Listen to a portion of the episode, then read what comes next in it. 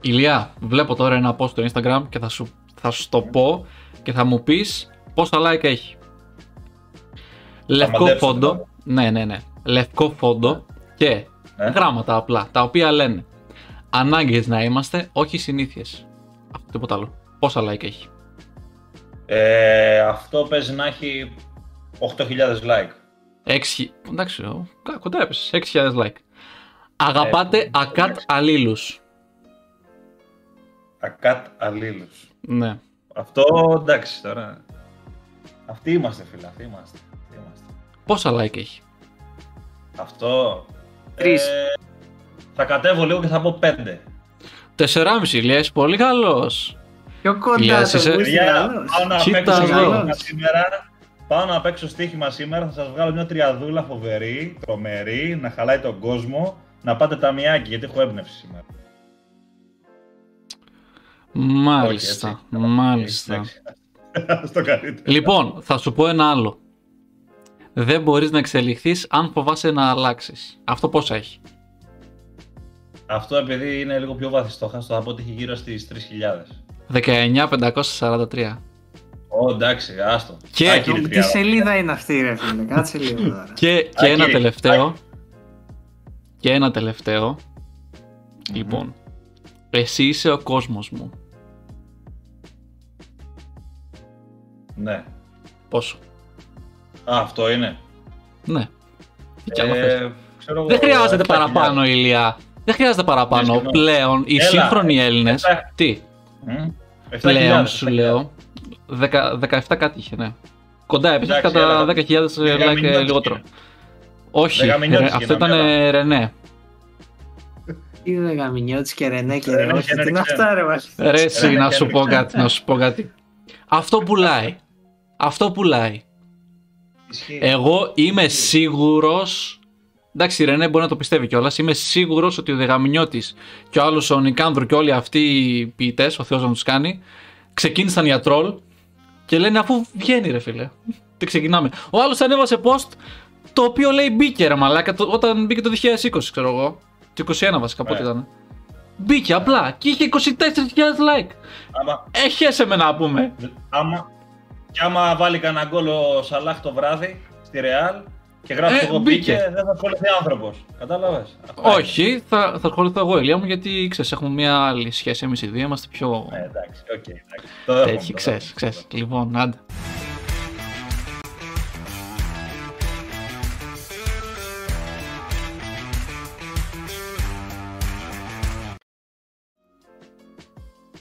Μετά από τις ε, φιλοσοφικές αναζητήσεις του ΣΕΜΕ και τις, ε, έτσι, ε, τα ψαξίματα τα εσωτερικά, ας μπούμε λίγο στο νόημα των 12 Yards. Είμαστε κοντά σας για άλλη μια εκπομπή. Ε, πίσω από τα μικρόφωνα Ηλίας Βαραμπούτης, Γιώργος Εμερτζίδης, Γιώργος Γκίκας. Καλησπέρα παιδιά.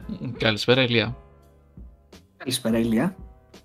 Ε, και θα συζητήσουμε όχι για εσωτερικές και πνευματικές αναζητήσεις, ούτε για... Ρενέ και ρε όχι, τι είναι αυτά ρε; Ε, Ρενέ, για Ρενέ Χένριξεν εμένα μου έρθει στο μυαλό, δηλαδή καταλαβαίνεις τώρα το πόσο επιφανειακός άνθρωπος είμαι.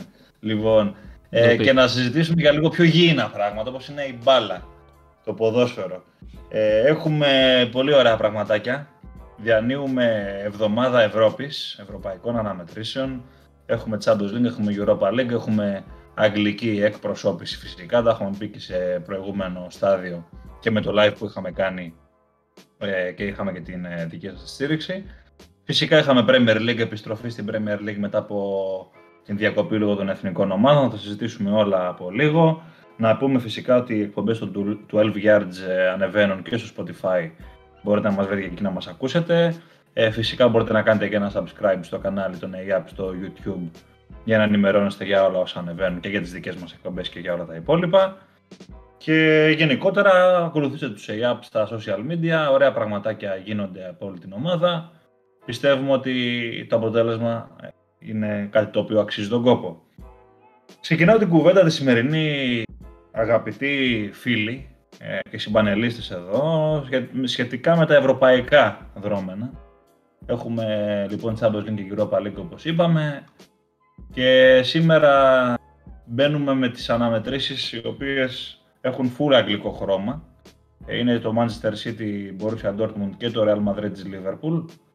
Α- Αύριο Τετάρτη έχουμε την αναμέτρηση της ε, Chelsea με την Porto στο Dragao και φυσικά την Πέμπτη έχουμε για το Europa League τα παιχνίδια της Arsenal με τη Slavia Πράγας στο Λονδίνο και της Γρανάδα με την ε, Manchester United ε, στο Nuevo Los Cármenes. Ε, το νέο επί του πιεστηρίου, σχεδόν επί του πιεστηρίου, είναι ότι η Real είναι με υπηρεσιακή ε, εντός εισαγωγικών άμυνα ε, στο σημερινό μάτς ε, με τη Liverpool, καθώς εντάξει την απουσία του Σέρχιο Ράμος τη γνωρίζαμε, αλλά θα λείψει και ο Βαράν ε, από ό,τι πληροφορηθήκαμε, οπότε ε, θα δούμε, έχουμε φυσικά και την απώλεια του Καρβαχάλ εδώ και καιρό, θα δούμε δύο μεγαθύρια να κοντράρονται με υπηρεσιακές άμυνες, έτσι παιδιά.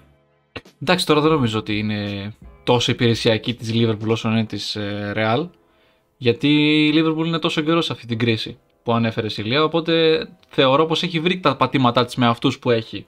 Η Real ήρθε σε μια κρίση της στιγμής. Δηλαδή, του Σέρχιο Ράμος τον έχασε τον Καρβαχάλ και τον βαράνε σήμερα που βρίσκεται θετικός με κορονοϊό. Οπότε είναι λίγο δυσχεραίνει η θέση της απέναντι στη Liverpool. Και νομίζω θα δυσκολευτεί παραπάνω η Real από τη Liverpool. Θα συμφωνήσω, θα συμφωνήσω. Γιατί εντάξει, τον Καρβαχάλ μπορεί να τον έχει καιρό εκτός η Real ε, και να έχει βρει λύσεις ε, πολλές φορές με τον Λούκα Βάθκεθ ε, δεξιά. Ο Ζιντάν ε, τώρα αναγκάζεται να κάνει αλχημίες και στο κέντρο της άμυνας. Εντάξει, λογικά θα παίξω μιλητά μου τον Νάτσο. Δεν είναι αμελητές ποσότητες, κανένας από τους δύο.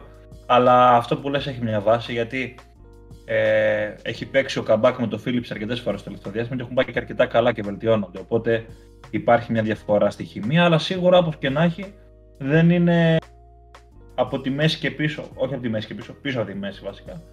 Για τις δύο ομάδες τα πράγματα όπως ε, ενδεχομένως να ήθελε και ο Ζιντάν και ο Σίγουρα, Κλόπ. Τι σίγουρα. λες; Πόσο ξενέρωμα που δεν θα δούμε μονομαχία σε άλλα χράμος. Ισχύει αυτό. Πόσο ξενέρωμα, ρε παιδιά. Ενώ ο Κλοπ προσπάθησε, αν θέλετε, έτσι να σβήσει την όποια φωτιά θα μπορούσε να ξεκινήσει σε εισαγωγικά.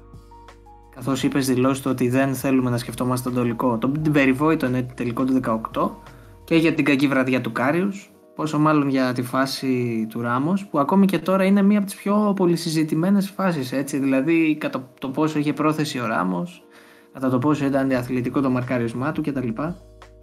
Νομίζω ότι δεν υπήρχε περίπτωση ούτε στο μυαλό του Αιγυπτίου.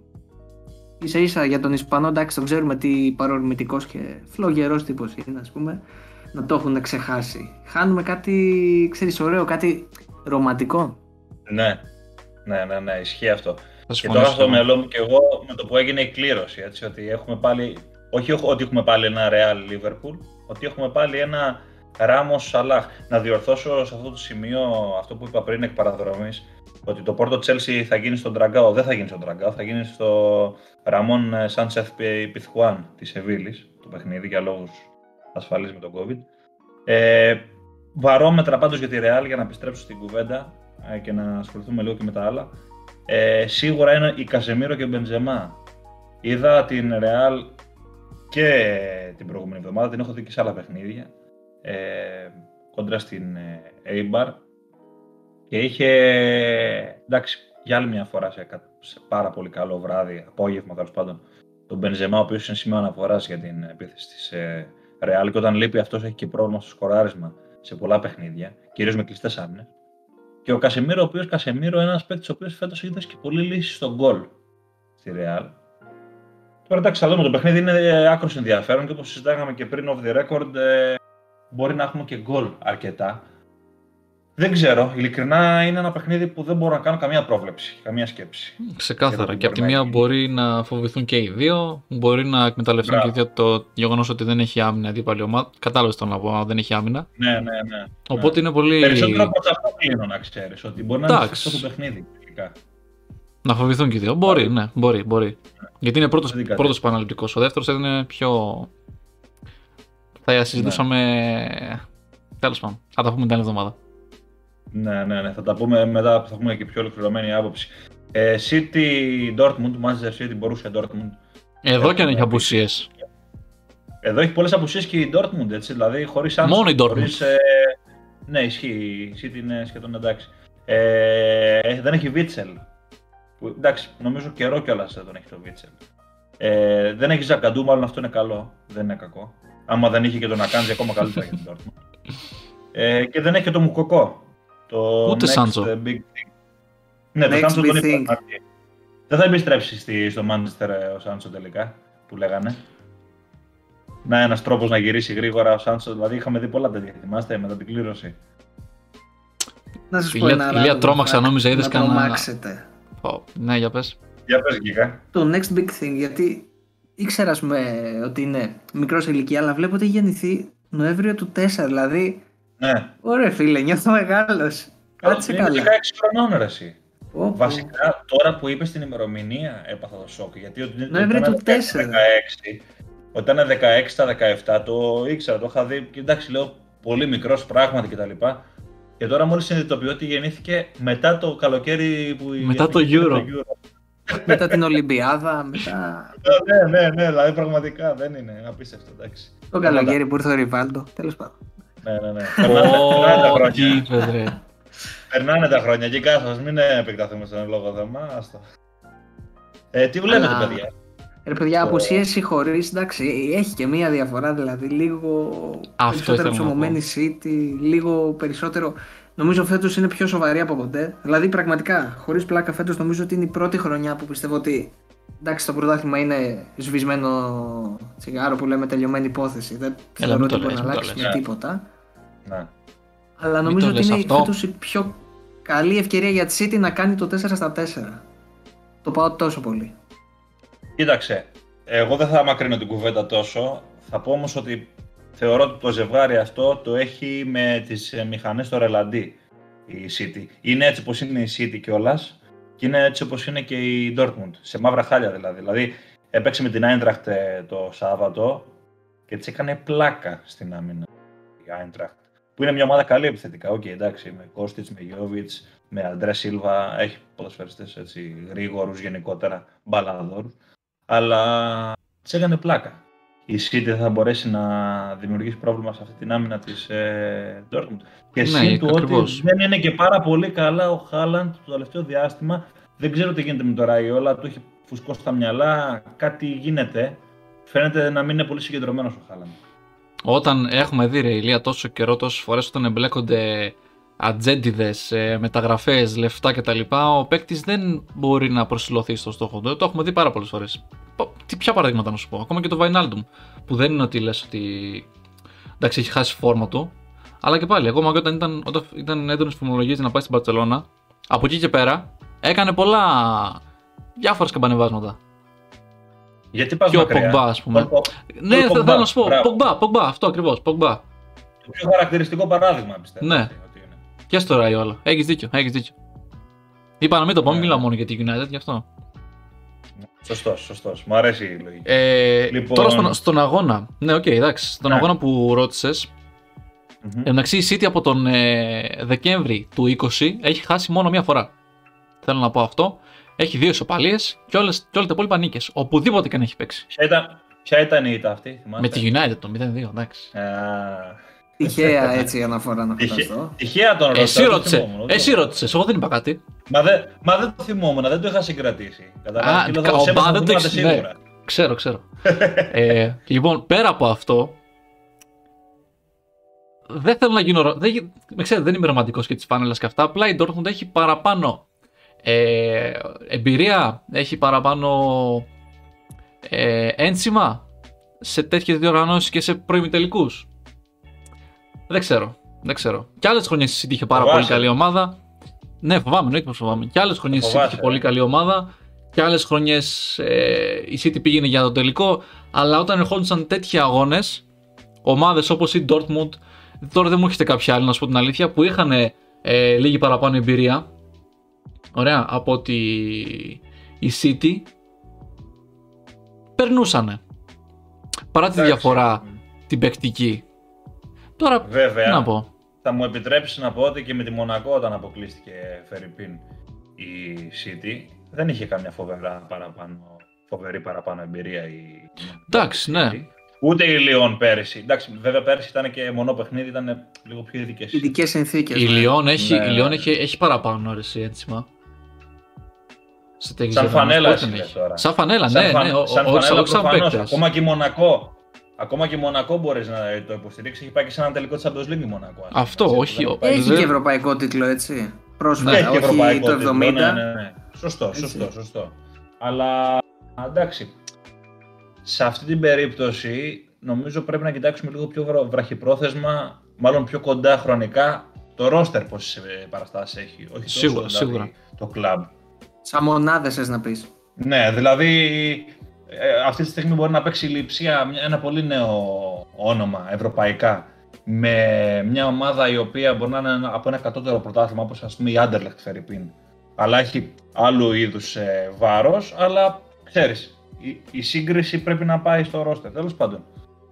Εντάξει το καταλαβαίνω αυτό που λες το δέχομαι και το ακούω και είναι μια λίγο αιρετική άποψη αλλά την κρατάμε γιατί αν πάθει κανένα κανένα κλακάζ πάλι η City όπως έχει πάθει όλα τα προηγούμενα σχεδόν όλα Ναι. τα, τα προηγούμενα χρόνια ε, ενώ σε σχέση με τον αντίπαλο Ναι, ναι, ναι. ναι. ε, θα βγει ο Σέμε πανηγυρίζοντας και θα πει εγώ σας τα έλεγα μ' ακούγατε, δεν μ' ακούγατε Όχι, ρε, σου λέω. Θα Μια... δούμε.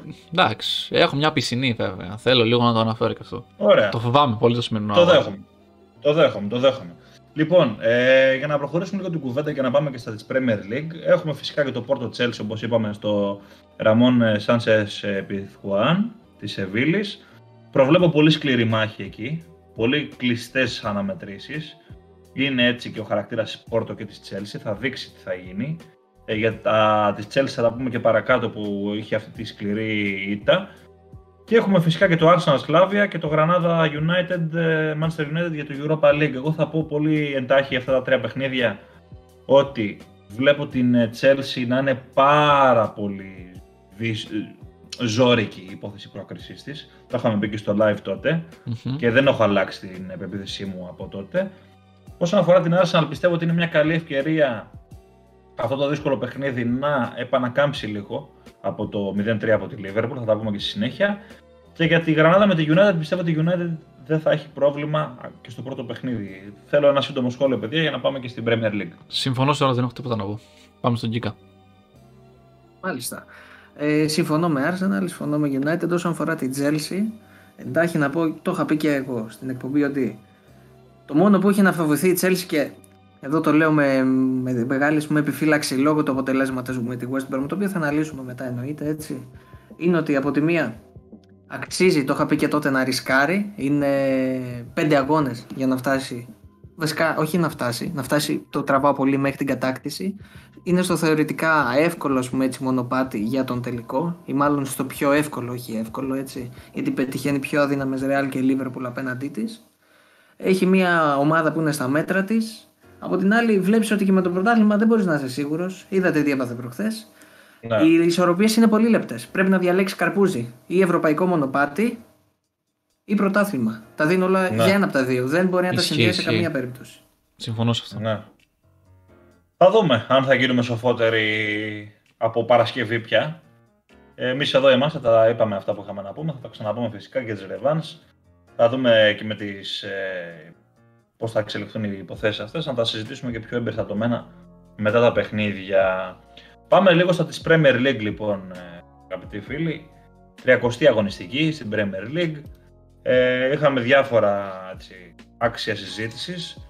Ε, και θα ξεκινήσουμε με το ντέρμπι της αγωνιστικής. Ε, ντέρμπι στα χαρτιά ήταν τελικά αυτό. Αναφέρομαι στο Arsenal Liverpool 0-3 με την ε, Liverpool να θυμίζει Liverpool. Να είναι αυτή που πρέπει να είναι, να είναι η ομάδα την οποία έχουμε απολαύσει τα προηγούμενα χρόνια ε, με τον Klopp στο τιμόνι. Γενικότερα όλη η παρουσία της Liverpool στο παιχνίδι ήταν, ε, ε, είχε μια ανωτερότητα γενικότερα στο σύνολο του Klopp εξαιρετική παρουσία από τον Φαμπίνιο για άλλη μια φορά στον ε, ρόλο του αμυντικού χαφ. Τον ξέρουμε τον Φαμπίνιο, το μαθαίνουμε τώρα, αλλά αυτό έρχεται και ε, έτσι επιβεβαιώνει όλα αυτά τα οποία έχουμε συζητήσει και σε, σε προηγούμενες εκπομπές και γενικότερα πολλοί μπορεί να έχουν σκεφτεί ότι από τη στιγμή που επιστρέφει κάπως η κανονικότητα και στον άξονα της Liverpool θα αλλάξουν πάρα πολλά πράγματα και δημιουργικά και αμυντικά και σε επίπεδο κυκλοφορίας μπάλας. Αυτό επιβεβαιώνεται παιχνίδι με το παιχνίδι. Ε, πολύ καλός Άρνολτ, τον είχε ανάγκη η Λίβερπουλ. Έχει κάνει μια καταπληκτική σέντρα ε, στον Ντιόγκο Ζώτα στο πρώτο γκολ στο 64. Ο, ο οποίος Ντιόγκο Ζώτα ε, πέτυχε δύο γκολ στο παιχνίδι, το άλλο το βάλω Σαλάχ στο 68.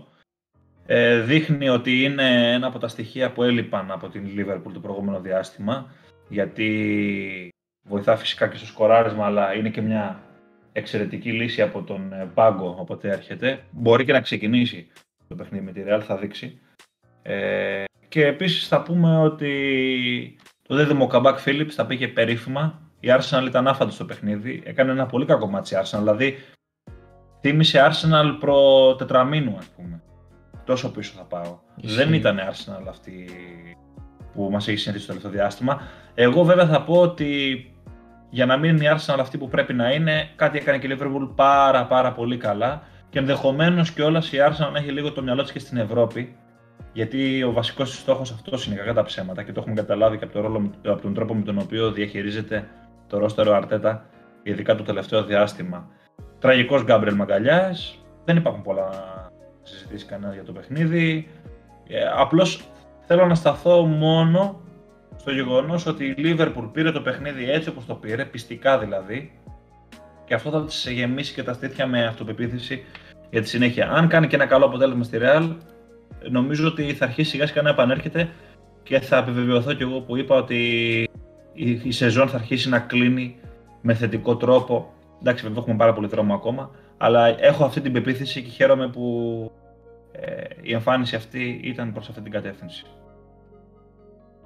Mm-hmm. Γκίκα. Ισες. Ναι, τα σχόλιά σας, παιδιά. Ωραία, ωραία. Ε, εντάξει, νομίζω ότι 99%, 99% εντάξει, μην παίζουμε με στατιστικές, αλλά στο παρολιό ήταν ένα αποτέλεσμα το οποίο λίγο πολύ θα περίμεναν οι περισσότεροι και οι οπαδοί της Arsenal, όχι όμως με αυτή την εμφάνιση, δηλαδή όπως είπες έτσι εμφάνιση από το άσχημο χρονικό διάστημα της, ε, του πρώτου τρίτου της σεζόν που είχε η Arsenal στο πρωτάθλημα. Ε, αν ήμουν ο Αρτέτα θα είχα λίγο έτσι μετά από καιρό κάποιες επιφυλάξεις για τους ε, παίκτες ομάδας μου γιατί αυτό ακριβώς δεν είδα ζήλο, δεν είδα αυτοπεποίθηση, δεν είδα τέλος πάντων κάτι μες στο γήπεδο ε, και κάτι το οποίο βλέπω να συζητάτε πάρα πολύ ειδικά στα μέσα της Αγγλίας είναι οι εμφανίσεις έτσι των ε, μεγαλύτερων αν θέλετε ονομάτων μιλώντας βασικά για τον Ομπαμαγιάνγκ Μάλιστα είδα κάπου να γράφεται και συγκεκριμένα στο Sky Sports για τον Αμπαμεγιάνκο νέα περίπτωση Εζίλ. Το πάνε, ξέρεις, το τραβάνε και λίγο το σκηνή αν θέλετε.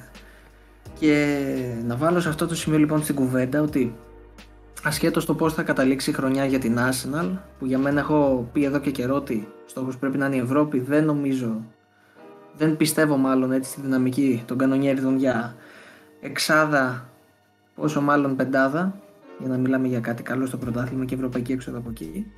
Έτσι να ξεσκαρταριστεί ας πούμε και στο κεφάλι του Αρτέτα από τώρα το με ποιους παίκτες θα πορευτεί, με τι ονόματα θα συνεχίσει για του χρόνου. Το πλάνο το ξέρουμε έτσι, μιλάμε για rebuild, δεν το συζητάμε, αλλά καλό ή κακό ένα rebuild για μένα πρέπει να έχει και παίκτες, δύο-τρεις παίκτες βαρόμετρα. Αν λοιπόν ο Μπαμιάνγκ θα είναι ένας από αυτούς.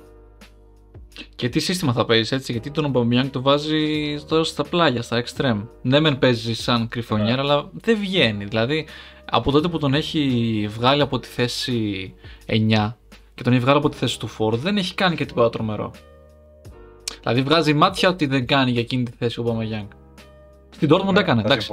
αλλά άλλο η Dortmund και άλλο, και άλλο η Arsenal. Δεν γίνεται να παίζεις με δύο 4 και τον ένα να χρησιμοποιείς στα πλάγια και να έχεις έναν. Εντάξει, ο Όντεγκαρτ καλός, τίμιος στο 10, αλλά δεν έχουν χημία μεταξύ τους. Δηλαδή δεν βρίσκονται ποτέ. Εγώ πριν τον αγώνα, θα διαφωνήσω μαζί σου, Γκίκα. Ε, ε, έβλεπα ένα πολύ αμφιλεγόμενο παιχνίδι. Το οποίο θα κρυθεί και στο ένα γκολ. Όταν ξεκίνησε ο αγώνας, μου έφυγε αυτή η σκέψη γιατί έλεγα εντάξει, Arsenal, πια Arsenal, τι κάνει, τι πράγματα είναι αυτό που κάνει. Οι παίκτες 0 ε, χημεία, 0 ε, αυτό, 0. τίποτα, τίποτα. Δεν είδα ένα προσπάθεια καθόλου. Μηδέν. Όπως το λέω, μηδέν, μηδέν. Και επίσης, το όλο ανέβασμα της Liverpool ευθύνεται και η σωστή χρησιμοποίηση του Αλκάνταρα επιτέλους.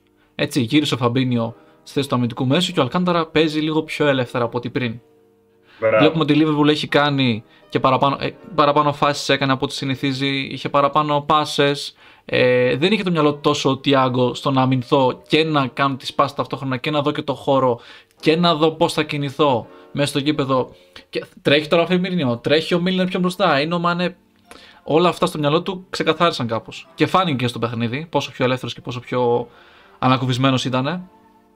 Ε, οπότε όλα μαζί έδωσε ένα, ένα τελικό 0-3 το οποίο ναι μεν στην αρχή του παιχνιδιού έλεγες ίσως η Arsenal κάνει την υπέρβαση αλλά από το, δεν θα πω ημίχρονο, από το 25 και μετά η Liverpool νομίζω έχει το πάνω χέρι, ξεκάθαρα, στα πάντα.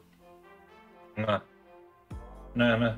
Θα συμφωνήσω με όλα όσα είπες. Το μόνο το οποίο θα πω όσον αφορά τον Αμπαμεγιάνγκ και κλείνουμε με αυτό το παιχνίδι ε, αφορά το γεγονός ότι Πράγματι, συμφωνώ με αυτό που είπες, ότι δεν κάνει για αυτή τη θέση ο Μπαμεγιάνγκ και το έχει αποδείξει. Τα καλύτερα του παιχνίδια το τελευταίο διάστημα τα έχει κάνει όταν έχει παίξει την κορυφή της επίθεσης. Και έχει παίξει ο Αρτέτα πολλές φορές με τον Σμιθ Ρόου, τον Όντεγκαρτ και τον Σάκα. Άλλες φορές έχει παίξει ο Πέπε στην τριάδα πίσω. Δηλαδή είναι παίκτης ο οποίος είναι κυνηγός. Πρέπει να πατάει το κουτί πιο κεντρικά. Ε, εγώ πιστεύω το κάνει και λίγο στην λογική του rotation ο Αρτέτα γιατί δεν έχει και λύσεις για να βάλει. Ναι, εντάξει, τραυματίστηκε ο Σακά και λίγο. Ναι, εντάξει. Εγώ πιστεύω δηλαδή ότι είναι κομμάτι ξεκάθαρα ότι είναι ρίχο το ρόστερ. Εντάξει, κατά τα άλλα θα δείξει τώρα τι θα γίνει με τον Ομπαμιγιάνγκ. Εγώ θεωρώ ότι ένας ποδοσφαιριστής ο οποίος έχει πράγματα να δώσει. Εντάξει, και δεν είναι φέτος η καλύτερη του χρονιά, το ξέρουμε. Και πάμε παρακάτω. Λοιπόν, okay. Leicester, Manchester City λοιπόν. Ε, 0-2. Το άλλο διπλό.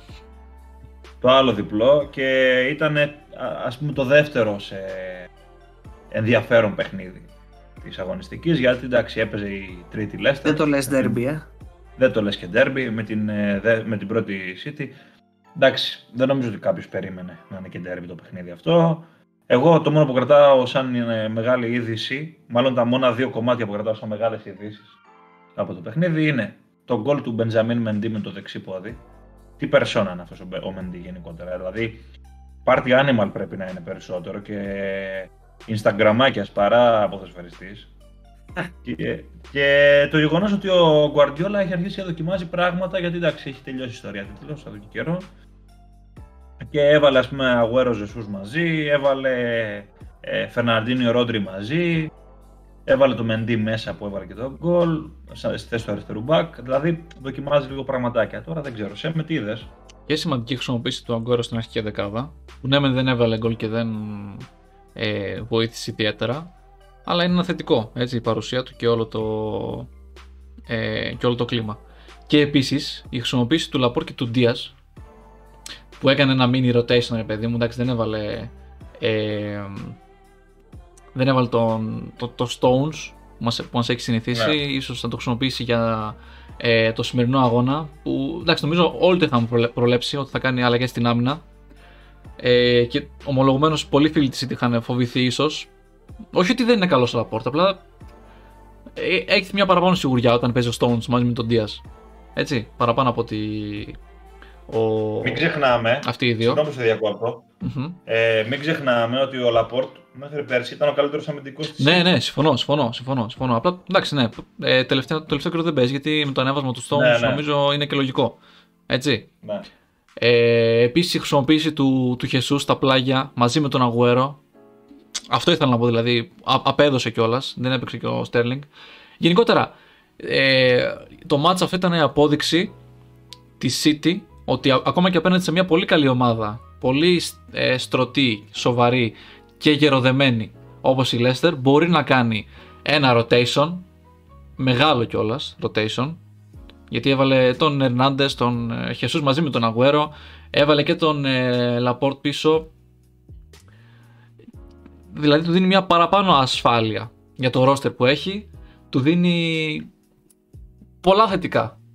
Δηλαδή, μόνο θετικά μπορείς να αποκτήσεις αυτόν τον αγώνα. Θα μου πεις κέρδισε τι άλλο να αποκτήσει. Ναι, OK. Okay. Ε, ναι. Δεν ξέρω τι άλλο. Δεν νομίζω ότι μετά το. Εντάξει, δεν νομίζω ότι από την αρχή του αγώνα φοβόταν η City και ο Guardiola για ήττα ή ότι θα χάσει βαθμούς. Ε, ιδιαίτερα μετά τον γκολ του Μεντί, όπως είπες, στο πανέμορφο γκολ. Δεν νομίζω ότι. Δηλαδή εκεί ήταν που ηρέμησε Ο Guardiola. Ναι. Εντελώς. Εντελώς. Όχι ότι ήταν, δεν ήταν ήρεμος πριν τον αγώνα. Καταλαβαίνεις τι θέλω να πω. Εντάξει. Και νομίζω ναι, ότι βέβαια, καταλάβει όλος. σίγουρα. Εντάξει, είναι και θέμα ψυχολογίας για την ομάδα. Σίγουρα, σίγουρα. Το- Επειδή να έχει και τον φέρει μια- αγώνα σήμερα, ξέρεις. Να Μπράβο. οδηγεί Ναι, ο ναι, Chris. ναι, εννοείται. Εντάξει, Ναι, και, ναι. και να έχανε, Εντάξει, δεν νομίζω ότι θα, έπε, θα έπεφτε τόσο ψυχολογία. Όχι βέβαια, όχι Ίσως. βέβαια. Εντάξει, είναι χαλευδομένη αρκετά η City φέτος, φαίνεται. Από Η διαφορά όλα είναι αυτά. 14 βαθμοί με αγώνα λιγότερο ή Ναι, αγώνα ναι. περισσότερο. Σωστά. Αγώνα περισσότερο για Εντάξει, τη City. Με, Ναι. με αγώνα περισσότερο για τη City, να έχει 31 αγώνα. Έχει κολλάει στο παραμύθι τώρα να είμαστε ρεαλιστές. Είναι ναι, θα συμφωνήσω κι εγώ. πιθανό να γίνει κάτι, εντάξει. Ναι, δεν γίνεται, όχι. Είναι και η Ελπίζουμε. εικόνα της ομάδας αυτή, έτσι.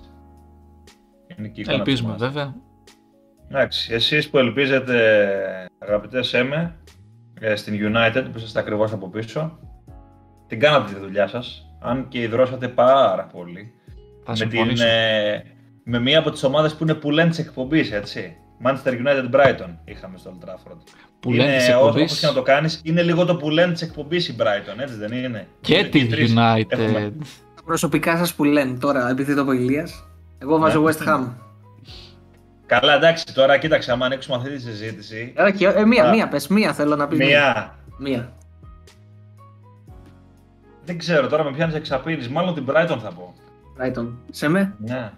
Ε, και εγώ Brighton θα πω. Την έχουμε αναφέρει τόσες φορές, έχουμε σχολιάσει τόσα πολλά για την Brighton. Είναι η πρώτη φορά στα χρονικά να καταγραφεί αυτός στα επίσημα αρχεία της εκπομπής ότι φτάσατε να συμφωνείτε και την Brighton, ότι είναι το που λένε σας. Γιατί Ναι, εσύ, ναι. τι; Εντάξει, γενικότερα συμπάθειες αρκετές υπάρχουν. Έτσι. Δηλαδή, εγώ έχω μεγάλη συμπάθεια και στη Lynch και η West Ham μου αρέσει όλο αυτό το οποίο παρουσιάζει φέτος. Όχι, τα το λέω καθαρά αγωνιστικά. Δηλαδή, αυτό που Ναι. παρουσιάζει να είναι πολύ καλύτερο και να σ' αρέσει κιόλας από αυτό που περίμενες.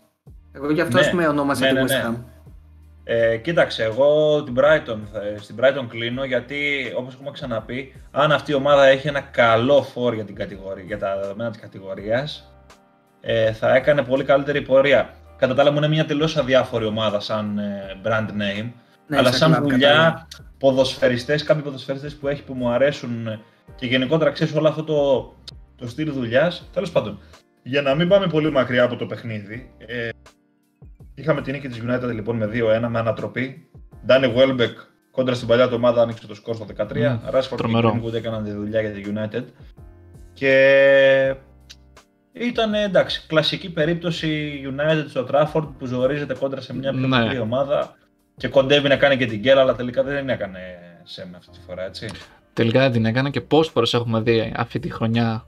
Το ξαναλέω αυτό, να κάνει ανατροπή. Δηλαδή να, να βρίσκει ο αντίπαλος πράγματα στα οποία χωλαίνει η ομάδα και κυρίως η άμυνα. Εντάξει, θα μου πεις ήταν και λίγο. είχε μια δόση τύχη στον γκολ του Welbeck. Ε, Εντάξει. Αλλά το, το έχουμε δει πολλές φορές να χωλένουμε στο πρώτο ημίχρονο και στις πρώτες φάσεις του αγώνα και μετά να βρίσκουμε πατήματα.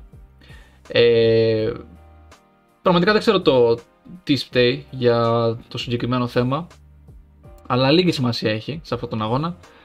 Οι αγώνες με αυτές τις ομάδες, όπως είναι η Brighton, που κρύβουν πάρα πολλές παγίδες, όταν κερδίζονται, όπως και να κερδίζονται, είναι κάτι θετικό.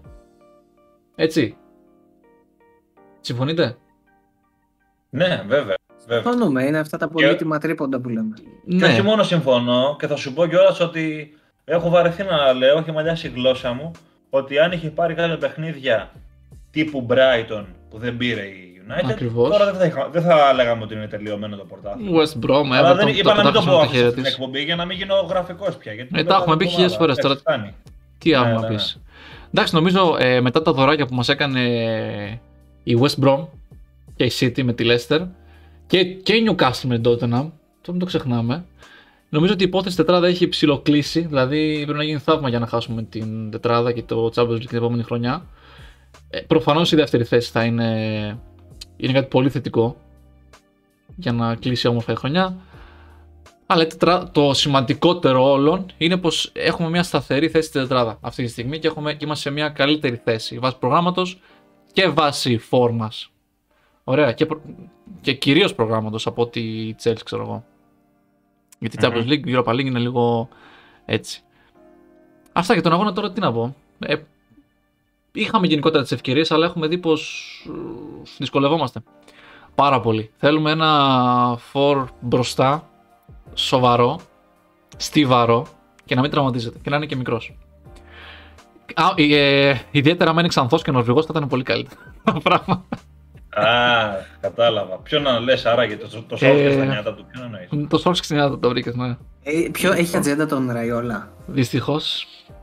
Όπω όχι ατζέντη, ατζέντα, δεν ξέρω το πρόβλημα. Ατζέντα, Χριστέ και Παναγία. Τώρα αυτό ήταν λάθος ή ήταν σκόπ, ή σκόπιμο λάθος ήταν αυτό τώρα; Δεν γλιτώνησε το Ραϊόλα που να χτυπάς τον κόλλο σου Δυστυχώς, δυστυχώς, δυστυχώς. Ο Ραϊόλα είναι και στο Λίγκαρτ, είναι και στο Πογμπά και θα περάσουμε και υπέροχα. Θα είναι καλοκαίρι αλλαγών στο Μάντσεστερ, έτσι. Λίγο με Ντεχέα, λίγο με Πογμπά. Και γιατί ναι, να φεύγει, δεν υπάρχει. Μου δίνεις μου δίνεις τρομερή πάσα τώρα για τον Τεχέα. Χρησιμοποιήθηκε ο Χέντερσον στη θέση του Άσου. Ο Τεχέα ήταν στον πάγκο. Και υπάρχει τρομερή φημολογία περί αποχώρησης του Τεχέα το καλοκαίρι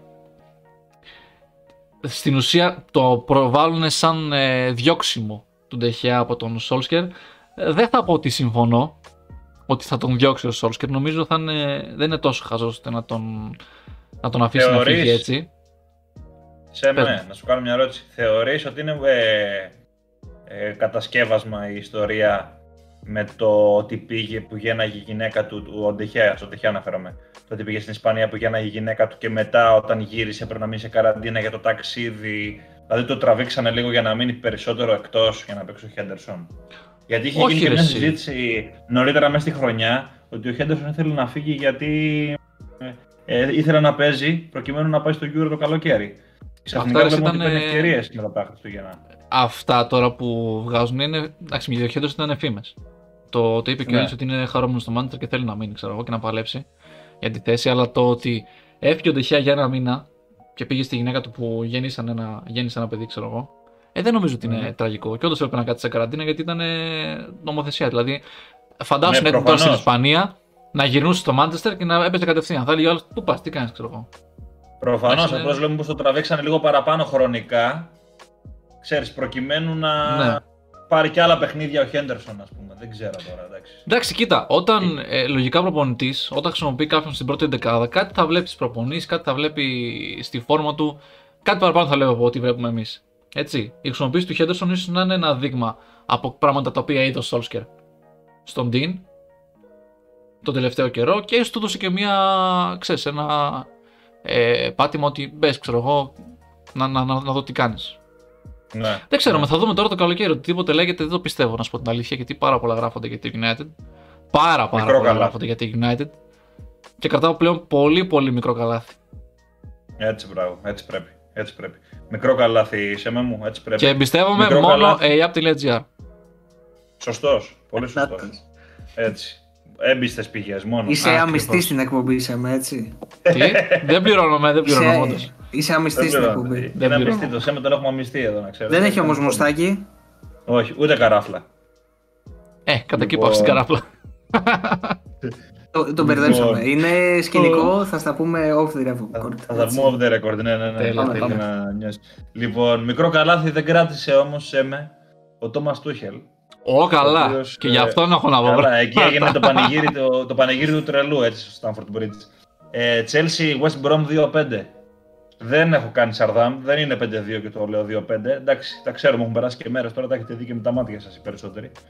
Ε, νομίζω πως ήταν το καλύτερο δώρο που μπορούσε να κάνει ο Τόμα Τούχελ στο Jurgen Klopp αυτό το παιχνίδι. Για να τον ξαναβάλεις στο κόλπο της τετράδας, γιατί μείωσε η, η Liverpool τη διαφορά στους δύο βαθμούς μετά από αυτό το δώρο. Ο Τούχελ ή ο Ένα τρίποντο. Ο Τούχελ. Δεν νομίζω Big Sam. Δεν ξέρω. Βασικά, παιδιά, ειλικρινά δεν έχω καταλήξει τι συνέβη σε αυτό το παιχνίδι. Εντάξει, θα σου πω εγώ τι συνέβη. Θα σου πω εγώ τι συνέβη. Κόκκινη του Τιάγκο Σίλβα θα μου πει. Κόκκινη Τιάγκο Σίλβα. Ναι, αλλά γιατί όμως; Και τι έγινε από εκεί; Πες και θα σου πω. Κάτσε. Τι; Κάτσε. Η μάχη, μάχη τώρα. Μ' αρέσει. Γιατί πριν την κόκκινη τα γκολ που φάγανε ήταν αστεία. Και πάλι. Γενικά η αμυντική λειτουργία της Chelsea ήταν ε, τρεις λαλούν και δύο χορεύουν. Ναι, αλλά με, ναι, μετά την κόκκινη ήρθε το πανηγύρι το ίδιο. Εντάξει, ρε παιδί μου, τώρα, πατούσαν, θα το πω. Αλλού πατούσαν και αλλού βρισκόντουσαν οι παίκτες της Chelsea. Κοίτα, βασικά να σου δώσω πάσα να πεις και παίρνω εγώ μετά το λόγο. Πες μου. Ήθελα να πω ότι, ας πούμε για μένα, φαινόταν από την αρχή ότι η Chelsea είχε μπει άσχημα. Ναι, όντως με την κόκκινη του Σίλβα Και αν βάλεις τώρα και στην κουβέντα έτσι, το ότι είναι πολύπειρο αμυντικός, εθνική Βραζιλία, χρόνια στην Παρή, παραστάσεις σε κορυφαίο επίπεδο Μίλαν κτλ. κτλ. Ε, δεν έπρεπε σε καμία περίπτωση τώρα ας πούμε, να επιστρέψεις μετά από δύο μήνες στη δράση με μια τέτοια εμφάνιση. Αλλά δεν μπορώ να χρεώσω, ξέρεις, μόνο στο Σίλβα μια συνολικά τραγική εικόνα της Chelsea. Γιατί Chelsea είσαι, δεν γίνεται να σε κοπανάει 70 λεπτά αγωνιστικά η West Brom μέσα στην έδρα. σου. Συμφωνώ. Η West Brom έτσι. Συμφωνώ. Αυτό. Και έχουμε δει ρε, εσύ ότι η West Brom. Εντάξει, κάποια στιγμή θα ερχόταν ήττα για, την- για τον Tuchel. Αυτό ήταν αναπόφευκτο. Ε, αλλήμον αν συνέχιζε συνέχεια με νίκες, ξέρω εγώ και με ισοπαλίες και τέτοια. Η West Brom έχουμε δει πως είναι μια ομάδα που δεν ξέρεις αν θα παίξει αμυντικά, αν θα παίξει επιθετικά. Ο, Sam, ο Big Sam έχει κάνει. Δεν θα πω μια χαρακτηριστική λέξη. Τα έχει κάνει όλα πανέμορφα στην ε, West Brom. Με τον τρόπο παιχνιδιού έτσι, όχι με τίποτα άλλο. Ε, Εμένα μου. οπότε, έλα. Δεν μπορεί να παίξει αμυντικά αυτή η ομάδα. Ε- Θέλω είναι να σου ακατάλληλη πω. για να παίξει αμυντικά. Ναι, συμφωνώ. Όσο και να αλλά... προσπαθεί, δηλαδή με πέντε αμυντικούς παίζει και πάλι.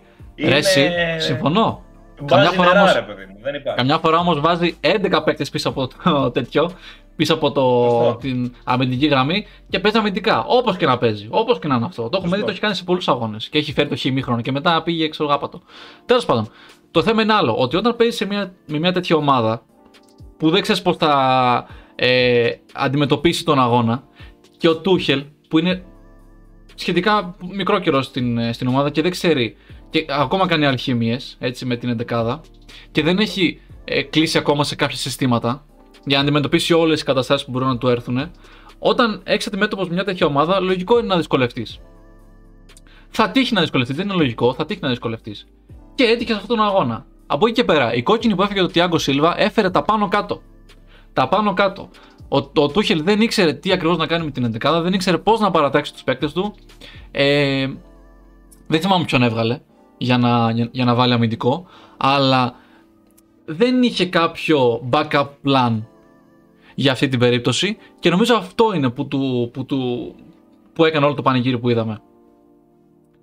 Δηλαδή το- είναι, είναι καθαρά ευθύνη της ε, μικρής παρουσίας του Τούχελ στον πάγκο της Chelsea. Δεν νομίζω ότι άμα ήταν κάνα ένα χρόνο, ας πούμε, δύο, θα γινόταν αυτό το πανηγύρι.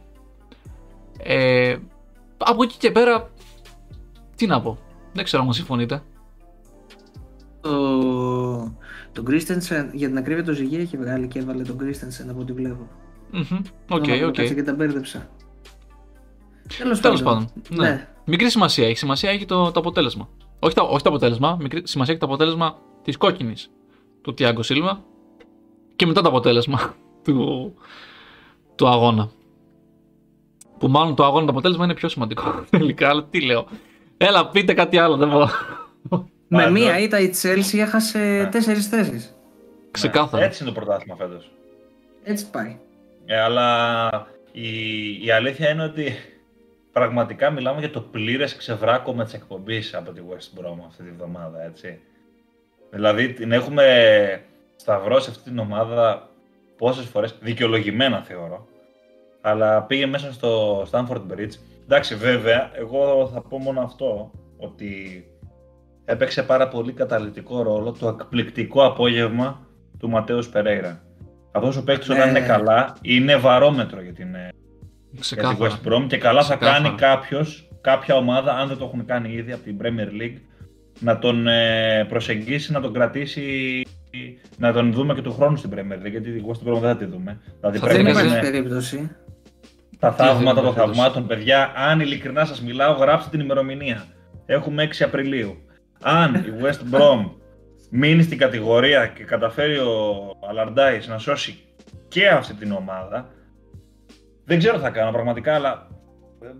Ε, Εντάξει, δηλαδή σκίζω τα πτυχία μου μετά. Εντάξει, δεν- τα πτυχία που δεν Θα έχω. Λοιπόν. κεράσεις τραπεζάρα μετά τον κορονοϊό και τα εμβόλια και τις Ναι. ναι. θα κεράσεις κάπου, δεν ξέρω πού θα πάμε. Γιατί να Σημειώστε κεράσω, το. εγώ θα κεράσω. Όλοι οι Σημειώστε. εκπομπή Ε, θα αφού έχει κεράσουν. πάει στο στοίχημα, εμείς πρέπει να κεράσουμε. Εγώ δεν είπα τίποτα. Έχει δίκιο. Έλα, τα, κα- τα καρφιά στο φέρετρο όλοι μαζί τα βάζουμε τόσο καιρό της West Brom, έτσι. Ε, ναι, τι; Άδικο Θα έχουμε. μοιραστούμε το Κατάλαβα. κέρασμα. Επίσης, σημειώστε. Του είχε Σημειώστε. κανόνισε. Ε, Συμ- δηλαδή. Σημειώστε. Μάθιος Περέιρα στη West Ham τον Ιούλιο. West Ham, ε. Πόσο πολύ ταιριάζει. Ε. Για, για αντι-Lingard, άμα δεν, άμα δεν πάρει το Lingard. Για Εγώ να πω άλλη αντι-Lingard. ομάδα. Άκου τι λέω. Wolves. Πω, πω. Όλους. Wolves, ε. Wolves. Θα σας πω Wolves. μετά και άλλη, και άλλη κίνηση την οποία πρέπει να κάνει η Wolves. Θα φτάσουμε μετά στη Wolves. Αφήστε. Ωραία, ωραία. Έχω έκθεση. Ε, πάμε στη Wolves άμα είναι, ξέρω εγώ. Ο- θα πάμε πριν Κάτσε, τη όπα, Wolves. όπα, όπα, όπα. Πριν τη Wolves έχουμε μια Περίμενε. στάση. Ρε, έχουμε άλλη μια μεγάλη ομάδα. Ρε, την έχεις Είμαστε ξεχάσει. στο Λονδίνο, μη μας ε, κάνεις Ποια; τρέιλερ. Είμαστε Υπάρχει, στο υπάρχει άλλη Λονδίνο. μεγάλη ομάδα το Λονδίνο. Τι σου είπαμε; Ναι. Την Η Arsenal West Ham εννοείς, θέλει να την σου πει, ξέρεις. Arsenal. West Ham, ναι, ναι, ναι. Η West Ham θέλει να Λοιπόν, σου πει. πριν πάμε στο, στο Wolves και για να πούμε για την ε, άλλη μεγάλη ομάδα του Λονδίνου, τη West Ham δηλαδή, ας πάμε ε, στα της Tottenham. Ε, γιατί Α, την είναι Newcastle και η πρέπει να Tottenham, πούμε. ρε. Tottenham. Άρα Γκίκα, Ξεχάσαμε. ξέχασα. Πήγε. Πάτε Sorry. να μας βγάλετε από το κάδρο, κύριε. Εγώ βλέπεις κρατάω με νύχια και με δόντια την αξιοπρέπεια της ομάδας σου στην εκπομπή. Λοιπόν, Έλα ε, μου ένα χαβαλέ Newcastle κάνουμε. Tottenham. Πω, πω, μου. Ροπή σας. Χαβαλετής Ντροπή μας. μεγάλος ως ένα. Ε, άμα του λέγαμε για τη United τα ίδια, θα σου λέγω τι θα γίνεται. Πονηρός, Λοιπόν, πονηρός, πονηρός. Τι θα έλεγα. Πονηρός είναι ο άνθρωπος. Τίποτα, Ε, έλα άστα. τώρα, δεν είμαι τέτοιος. Δεν τίποτα δεν θα έλεγα. Λοιπόν, St. James Park ε, 2-2. Newcastle ε, Tottenham. Καταφέρατε ρε εσύ Γκίκα να φάτε γκολ και από τον Ζωέλιντον και από τον Willock. Δηλαδή, τι να πω. Καλά από τον Willock, από τον Ζωέλιντον. Δηλαδή, Παϊδές. εντάξει, πραγματικά. Ε, βέβαια, ε, θεωρώ ότι το παιχνίδι είναι λίγο πλασματικό το σκορ. Θα μπορούσε να ήταν και ένα 3, μπορεί και ένα 4, γιατί είχε ευκαιρίες αρκετές η Tottenham πριν ε, γίνει το 2-2, να το κάνει και ένα 3 το παιχνίδι. Ε, εντάξει, δεν ξέρω τώρα που θα εστιάσεις εσύ. Ε, έκανε και, πολλά, και πολλές δηλώσεις ο Μουρίνιο μετά. Για ξεκίνα λίγο να μας λες τι είδες. Αρχάς, ε, επειδή έγινε χρονικά νωρίτερα η μία αναμέτρηση από την άλλη, το δεύτερο γκολ που έφαγε τότε στο 86, το βλέπε ο Χνίτ και γέλαγε. Ισχύει. Έτσι. Δηλαδή πραγματικά ήταν μια πολύ κραχτή φάση της ε, κακής συνεννόησης, παύλα κακής λειτουργίας, παύλα κακής δουλειάς που γίνεται στην φετινή Tottenham όσον αφορά την άμυνά της. Για άλλη μια έτσι, εβδομάδα, για άλλη μια αναμέτρηση γιατί και στην Ευρώπη έχουμε δύο κόλληγα πράγματα. Δεν λέω μόνο για την δυναμό γιατί και στους ομίλους είχαμε μια-δυο εκπλήξεις να θυμίσω. Ε, η Newcastle κατέβηκε με τη μισή εντεκάδα διαφορετική από αυτήν της ΣΥΤΑ προηγήθηκε με 3-0 από την Μπέρλιν για όσους θυμούνται. Και εντάξει, ήταν ξέρεις ένα σημείο το οποίο νομίζω ότι έδειξε ότι θα κατέβει με άγνοια κινδύνου. Είναι πλέον σε ζώνη που τα παίζει όλα για όλα, κάθε αγωνιστική. Έχει πολύ δύσκολο προ- ε, πρόγραμμα, έτσι. Πήρε ένα βαθμό χρυσάφι με την Tottenham, η οποία τότε παλεύει για μια ευρωπαϊκή έξοδο. Έχει πολύ δρόμο απέναντί της η Newcastle. Τέλος πάντων, όσον αφορά τον αγώνα. Αυτό που είπες τώρα με το τελικό σκορ, ενώ θα συμφωνήσω γιατί η Newcastle ήταν περισσότερο, ας πούμε, φώναζε αν το θέλεις έτσι εισαγωγικά περισσότερο για την παρουσία της στον αγωνιστικό χώρο. Τις ε, κέρυες, παραγωγέ... τις κέρυες φάσεις τις παρήγαγαν οι φιλοξενούμενοι, όχι η Newcastle. Ο λόγος δηλαδή για την Tottenham. Προηγήθηκε η Newcastle, δικαίως θα πω ότι προηγήθηκε σε εκείνο το σημείο, όπως και νομίζω δικαίως ισοφάρισε και μετά πέρασε μπροστά η Tottenham. Μιλάμε για δύο πολύ καλά γκολ. Εντάξει, είναι η κλάση του Κέιν η οποία ε, έφυλε να μιλήσει, όφιλε μετά από καιρό γιατί το τελευταίο χρονικό διάστημα βλέπαμε περισσότερο το Λούκας σε δεύτερο ρόλο τον Μπέιλι να έχουν βγει πιο μπροστά, το Κέιν λίγο πιο ήσυχο. Είχε καιρό έτσι να φανεί να δείξει ας πούμε, την ηγετική του θέση από το ρόλο του σκόρερ και όχι μόνο στο να μοιράζει assist όπως μας έχει συνηθίσει φέτος. Αλλά τι κρατάς, κρατάς το τελικό αποτέλεσμα, ένα χ. Ένα χ το οποίο σε καμία περίπτωση δεν μπορεί να ικανοποιήσει παρά μόνο τη Newcastle. Στάθηκε στις δηλώσεις του Μουρίνιο. Εντάξει, έχω πει ξανά ότι ο Μουρίνιο φέτος έχει χάσει το τρένο, δεν φταίει μόνος του. Όπως δεν φταίνε μόνο οι παίχτε, δεν φταίει μόνο κι αυτός. Οι, οι ευθύνες είναι μοιρασμένες για μένα έτσι. Το έχω πει 100 φορές, έχει μαλλιάσει η γλώσσα μου να το λέω. Από την άλλη όμως, ε, είναι, είναι καιρός να σκέφτονται, να σκέφτονται λίγο πιο μακροπρόθεσμα. Έχουν ένα τελικό λικά μπροστά τους. Έχουν μια μεγάλη μάχη για την ε, εξάδα, θα πω. Τετράδα είναι ο δύσκολος στόχος. Εξάδα είναι ο πιο ρεαλιστικός για την Tottenham. Θέλει σε κάθε περίπτωση ένα ευρωπαϊκό χαρτί, ακόμη και αν είναι για το Conference League, έτσι. Θέλει σε κάθε περίπτωση να βγάλει το διαβατήριο που λέμε για την Ευρώπη. Δεν πρέπει να χαθεί ψυχολογικά. Έχει χάσει πάρα πολλά αγωνιστικά. Είναι ο 13ο πόντος που χάνει, ενώ έχει προηγηθεί στο σκορ στο φετινό πρωτάθλημα και είτε ισοφαρίζεται είτε χάνει εντελώς. Έτσι, με ανατροπή δηλαδή. Ο λόγος για την Tottenham. Και για να πούμε και δύο κουβέντες έτσι για την Newcastle πολύ γρήγορα. Αναφέρθηκα νωρίτερα ότι έχει ένα πολύ μεγάλο, αν θέλετε έτσι, και δύσκολο μονοπάτι. Θα έλεγα μια μεγάλη ανηφόρα να πω καλύτερα. Έχει να παίξει με ομαδάρες, έχει να παίξει με Leicester, με City, με United, με Arsenal. Έχει να παί- και λίγο πολύ παιδιά, η τελευταία αγωνιστική, γιατί εκεί θέλουμε να καταλήξουμε, θα τη φέρει αντιμέτωπη με τη Fulham, που είναι μία από τις βασικές, αν θέλετε έτσι, αντιπάλους της, ε, αν όχι η βασικότερη, αν δεν έχει αλλάξει κάτι τραγικά, γιατί είναι η τρίτη από το τέλος της Fulham, για την παραμονή. Μπορεί να φτάσουμε δηλαδή να κάνουμε λόγο για μάχη μέχρι και τελευταία αγωνιστική. Θεωρώ ότι Burnley και Brighton, εντάξει, τα έχουμε ξαναπεί, έχουν ένα bonus, αν θέλετε, ένα μαξιλαράκι. Αγωνιστικά μιλάω πάντα. Και για την Burnley βάζουμε λίγο και την τεχνογνωσία λόγω Sondice όσον αφορά την υπόθεση παραμονή. Γι' αυτό και ρίχνω λίγο παραπάνω βάρος σε το πρόγραμμα στη Newcastle. Αυτά. Τότε να θα λέμε και θα ξαναλέμε κάθε εβδομάδα τα ίδια. Εντάξει, να είστε προετοιμασμένοι. Αυτή είναι η μοίρα της φετινής τότε να. Πραγματικά. Πραγματικά. Θα Ναι, παρακαλώ εντάξει, και νομίζω φίλοι με τότε να... κάλυψες 100%. Φαντάζομαι για το ΣΕΜΕ δεν έχω κάτι να προσθέσω. Ναι, ούτε εγώ έχω Γιατί κάτι. αναφέρθηκες και, και στα του Μουρίνιο. Ε, Για εντάξει. Μουρίνιο, ωστόσο, λένε πως άμα δεν. Μμ. Βασικά, ίσω συμβόλαιο του είναι κάτι τέτοιο. Ότι άμα δεν βγει η Ευρώπη, η στην τετράδα θα φύγει. Δεν ξέρω αν είναι φήμηση, άμα είναι όντως το συμβόλαιο του. Τώρα παρακαλώ, φίλοι, Έχει να τότε κάνει με τα φύγει- να- οικονομικά. Έχει να κάνει με τα Ναι. οικονομικά. Αν βγει η Ευρώπη, η αποζημίωση θα είναι μικρότερη των 30 εκατομμυρίων. Ω, καλά. Μακάρι να μην βγείτε δεν καθόλου. βλέπω να μένει με τίποτα. Εγώ ίσα ίσα παιδιά έχω ξαναπεί ότι είμαι υπέρμαχο στο rebuild. Δηλαδή Ναι, αλλαγή τέλει. και ανανέωση και Ωραία, μικρός σε ωραία. ηλικία. Οκ. Ναι, Προπονητή νομίζω όλοι. και όλοι. μικρούς σε ηλικία παίκτες. Συμφωνώ. Χρειάζεται, ναι, συμφωνώ. ναι, σίγουρα. Χρειάζεται κάτι, κάτι καινούριο. Τώρα- Ε, πάμε... Μμμ. Πάμε στην μεγάλη ομάδα του Λονδίνου. Πάμε στη, Leeds. μεγάλη, πάμε στη μεγάλη, μάλλον πάμε στην ομάδα του Λονδίνου που τα πάει καλά φέτος. Ποια, Wolves, West Ham. Ναι, αλλά Ε, πριν λέγαμε μεγάλη, να μην τα αλλάζουμε. Δεν θέλω να Ε, πω είπα, ότι δεν είναι γίνω μεγάλη λίγο West Ham. πιο- είπα να γίνω λίγο πιο ρεαλιστής, ρε παιδί μου, ξέρεις τώρα. Δεν είναι μεγάλη West Ham.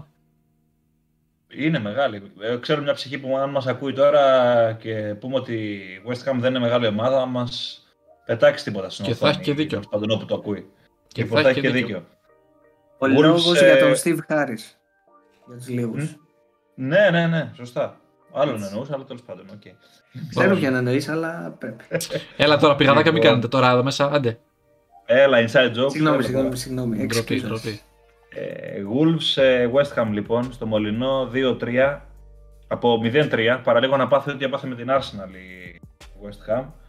Ε, Jesse Lingard, τι γίνεται με τον Jesse Lingard; Έχει βρει για το πες ρυθμό μας του. λίγο. Πάει φλόγια, Λιγκαρντίνιο. Και έχει θέσει στόχο νομίζω. Το φωνάζει ο άνθρωπος ότι θέλω να παίξω γύρω βασικός. Ποιος Κέιν, ποιος Ράσπορντ, δεν βλέπω κανέναν. Έτσι, Λιγκαρντίνιο. Ποιος Κάλβερτ Λιούιν. Ε, μιας και έκανα μια παρένθεση, κάποια στιγμή πρέπει να ασχοληθούμε λίγο. Αν δείτε τι επιθετικούς έχει να κατεβάσει η Αγγλία φέτος, άρε Southgate. Πρέπει να γελάνε και τα μουστάκια του. Πάμε Τυχερός, τώρα στα του τυχερός. αγώνα. Ε, σε τροχιά Champions League η West Ham. Νομίζω ότι ήταν ένα τρίποντο. Άσχετα το πώς ήρθε, καλός κακός παιδιά κρατάμε το τρίποντο. Μία νίκη την οποία την ανέβασε τρεις θέσεις. Εδραιώθηκε στην τέταρτη θέση. Έχει μια, ένα πόντο διαφορά από την ε, πέμπτη Chelsea. Ε, εκθρόνησε τους ε, συμπολίτες της. Τρομερό ξεκίνημα λοιπόν για τους Ολλανδέου στην αναμέτρηση. Ήταν πραγματικά κάθε φάση που έκανε και η West Ham ήταν και ένα τέρμα. Κάθε φορά που την έβλεπες να βγαίνει η αντεπίθεση, όπως και έγινε δηλαδή, και γκολ. Αλλά όπως είπε και ο Ηλίας, η αναμέτρηση, ειδικά μόλις έφαγε τον γκολ στο 44 αν θυμάμαι καλά ήτανε. Σωστά. Το 1-3, νομίζω ότι το μυαλό όλων πήγε λίγο στο, στην αναμέτρηση με την Arsenal. Δηλαδή λες εκεί θα έχουμε ντεζαβού. Έφαγε και μετά το δεύτερο γκολ. Στο Στο 68 και λες, 68. Παναγία. Παναγία μου, Παναγία μου. Αν και είχε και μια καλή φάση. Δηλαδή αυτό τώρα θέλω να σταθούμε. Αν θυμάστε στο 60 είχε μια καλή φάση εκεί με τον Bowen. Μπορούσε και ας πούμε, να κάνει το ένα 4 και να λήξει το πανηγύρι που λέμε λαϊκά. Ναι. Ε, από το 2-3 και έπειτα θα πω ότι τρέμαν τα πόδια τους. Δεν ξέρω αν συμφωνείτε. Δηλαδή δείχνει λίγο και τη φρεσκάδα της West Ham στην όλη υπόθεση Προφανώς. και το ψυχολογικό βάρος του στόχου του Champions League. Προφανώς. Βέβαια, Όσο σου να έχει- είναι, Και όταν σου έχει συμβεί λι- δύο εβδομάδες πίσω, λογικό είναι να κάνεις δεζαβού στο μυαλό σου σαν ομάδα, έτσι. Εγώ αυτό που σκέφτομαι είναι ότι αυτό που έγινε με την Arsenal πείτε ότι δεν έγινε ποτέ. Α πάρουμε ένα match με την ε, Wolves, δηλαδή αυτή που μας πέρασε. Πιστεύω ότι θα τους ε, ακολουθεί από εδώ και πέρα κάθε εβδομάδα γιατί είναι κακά τα ψέματα. Πλέον είναι ο στόχος. Δεν, δεν υπάρχει δικαιολογία να πεις ότι εντάξει είμαι West Ham, ας πούμε. Δεν, δεν, δεν έχεις ευρωπαϊκή υποχρέωση. Έχεις πολύ ευνοϊκό πρόγραμμα σε σχέση με, άλλους, ε, με άλλες ομάδες. Επιβάλλεται να το κυνηγήσεις και έχουμε ναι. ξαναπεί ότι και με τις αλλαγές που θα έρθουν στο Champions League είναι τεράστια ευκαιρία της West Ham. Δηλαδή δεν έχει καμία δικαιολογία. Ακριβώς. Ε, εντάξει, τι άλλο τώρα να πούμε. Να πούμε Καλά, ας είχε κανένα σοβαρό φόρη Wolves, θα σου έλεγα τώρα ποιος θα κέρδιζε και ποιος θα έφερε. Μπράβο, καλύτερη πάσα δεν μπορούσα να φανταστώ από αυτήν. Πολύ σωστό αυτό. Είμαι γιατί θέλω να το τονίσω. Καλύτερη πάσα από αυτή πραγματικά δεν μπορούσα να φανταστώ γιατί ήθελα να κάνω ένα πολύ συγκεκριμένο σχόλιο. Πόσο φιλότιμη είναι η Wolves χωρίς center παιδιά. Πόσο πραγματικά είναι πολύ φιλότιμη. Πολύ φιλότιμη και... Και μάλιστα το Σαββατοκύριακο παρακολουθούσα λίγο ποικίλε ύλε παιχνίδια τέλος πάντων. Το μάτι μου έπεσε και στην Ισπανία. Πάει η Ουέσκα και κάνει ένα μεγάλο διπλό μέσα στη Λεβάντε. Τι σας νοιάζει, θα μου πείτε. Ε, και τι σχέση έχει με την Αγγλία. Έχει ένα φόρ η Ουέσκα, έναν εξαιρετικό φόρ. Ε, πολύ δυνατό, ξέρει καλή μπάλα. Ε, είναι ρε παιδί μου ένα φόρ το οποίο μπορεί να σταθεί πολύ στην Αγγλία και θυμίζει αρκετά και τον Ραούλ Χιμένεθ. Ο κύριος ε, για τον οποίο Νούνο, ξύπνα. Μιλάω, είναι ο, είναι ο Ράφα Μύρ. Λοιπόν, ο Ράφα Μύρ είναι 23 χρονών Ισπανός, έχει βάλει 10 γκολ και έχει μια assist στην ε, φετινή La Liga. Αλλά το θέμα ποιο είναι; Είναι δανεικός από τη Wolves στην Ουέσκα. Θέλω να πω ότι έχει ένα έτοιμο φόρ να φέρει το καλοκαίρι η Wolves που θα λύσει τα χέρια του Νούνο. Δηλαδή, εκτός κι αν δεν ξέρω τώρα τι ρήτρες έχουν μπει πιθανώς για αγορά από την Ουέσκα η οποία παλεύει για να σώσει την κατηγορία στην Ισπανία, αν θα τη σώσει, τι θα γίνει. Αλλά είναι ένας φορ. Στέλνεις τον Γουρίαν Ζωζέ από εκεί που ήρθε, που είναι δανεικός. Ευχαριστούμε πολύ, γεια σου. Δεν προσέφερες, OK. Okay. Τον φέρνεις. Και αν δεν είναι καλά ο, ο Χιμένεθ ακόμα από τον σοκαριστικό τραυματισμό, δεν τρέχει και κάστανο. Τον πετάς. Εγώ πιστεύω ότι αυτός ο παίχτης, αν έρθει στη Wolves, ε, όπως προβλέπεται τέλος πάντων βάσει της συνθήκης, επιστρέψει και να παίξει αυτή τη φορά, ε, μπορεί να σταθεί πάρα πολύ αξιοπρεπώς στην ε, κατηγορία. Και δηλαδή μου δώσατε την κατάλληλη πάσα γιατί αυτό τον παίκτη τον έχω κόψει πάρα πολύ καιρό τώρα και λέω για κάτσε να ψαχτώ λίγο ρε παιδί μου, τι εστί Ραφα Μύρ. Και μάλιστα έπαιζε και στην Νότιγχαμ, έτσι, δηλαδή το θυμόμουν να κάνω για κάποιο λόγο, τέλος πάντων. Αξιοπρεπέστατη λύση.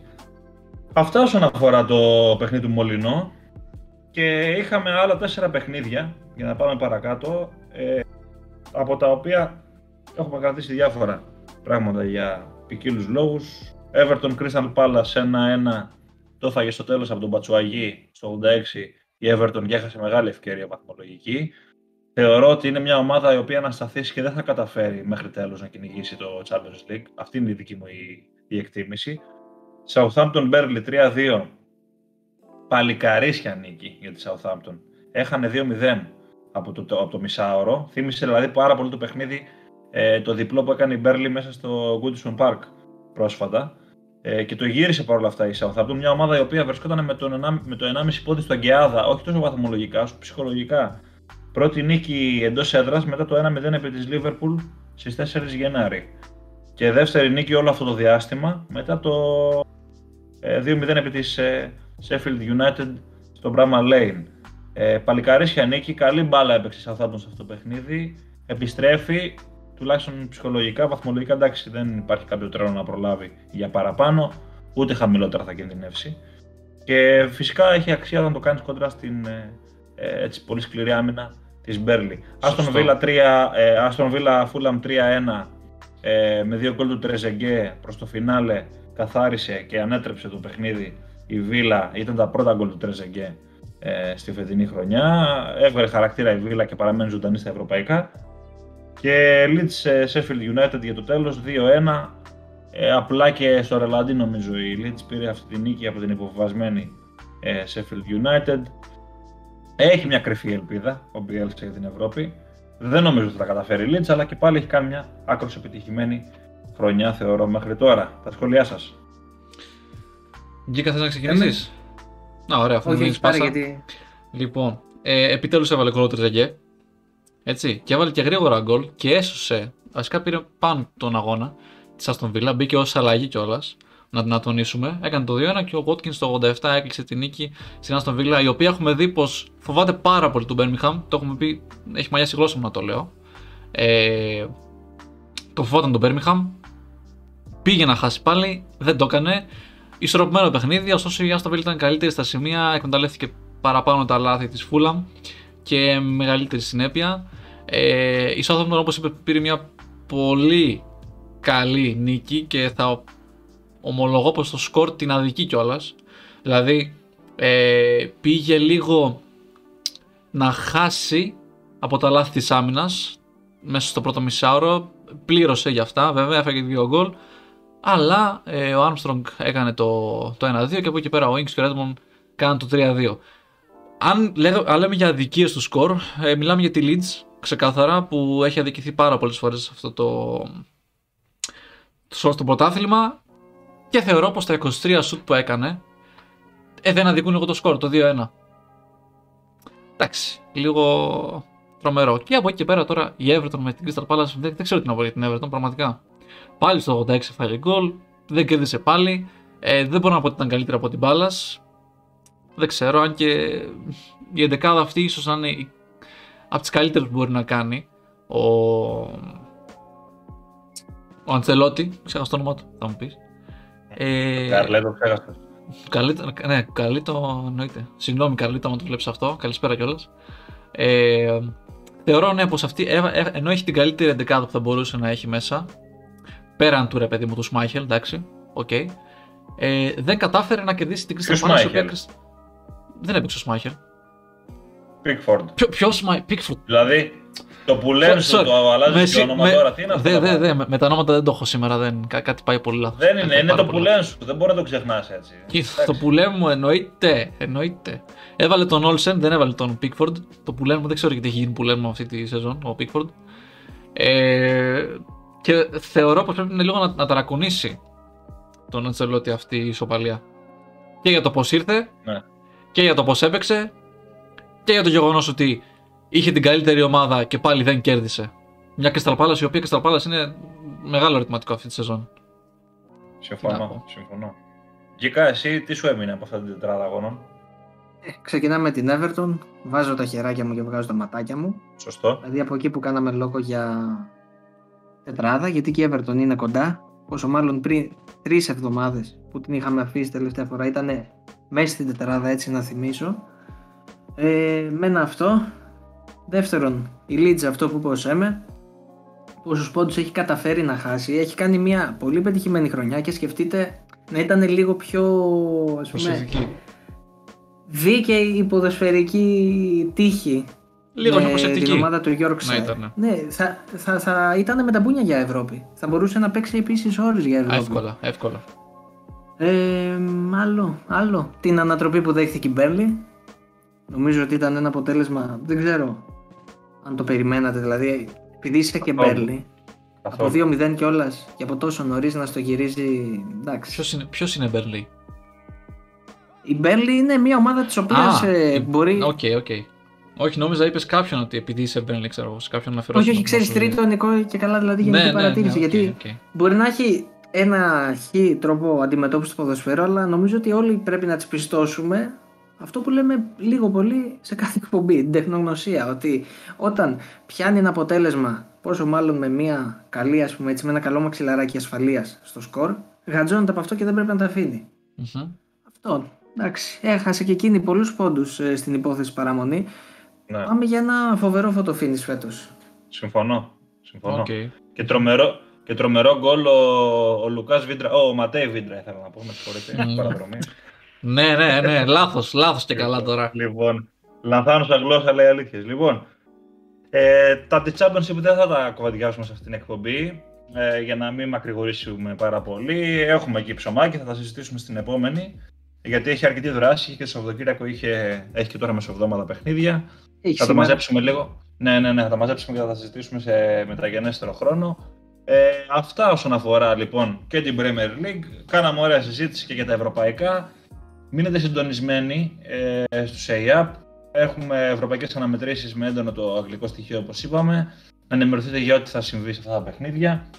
Εμείς φυσικά θα τα σχολιάσουμε εκτενέστερα και στην επόμενη εκπομπή που θα μεσολαβήσει ε, ανάμεσα στις Revans κτλ. Αλλά φυσικά θα γίνουν και κουβέντες και μετά το πέρας των 8.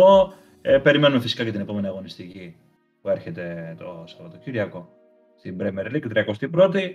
Ε, ραντεβού λοιπόν για την επόμενη φορά, ανανεώνουμε το ραντεβού μας. Ήμουν ο Ηλίας Βαραμπούτης, ε, ο Γιώργος Γκίκας μαζί μας και ο Γιώργος Εμερτζίδης και καλή συνέχεια σε όλους. Ευχαριστούμε πολύ παιδιά, να είστε καλά. Καλή συνέχεια παιδιά.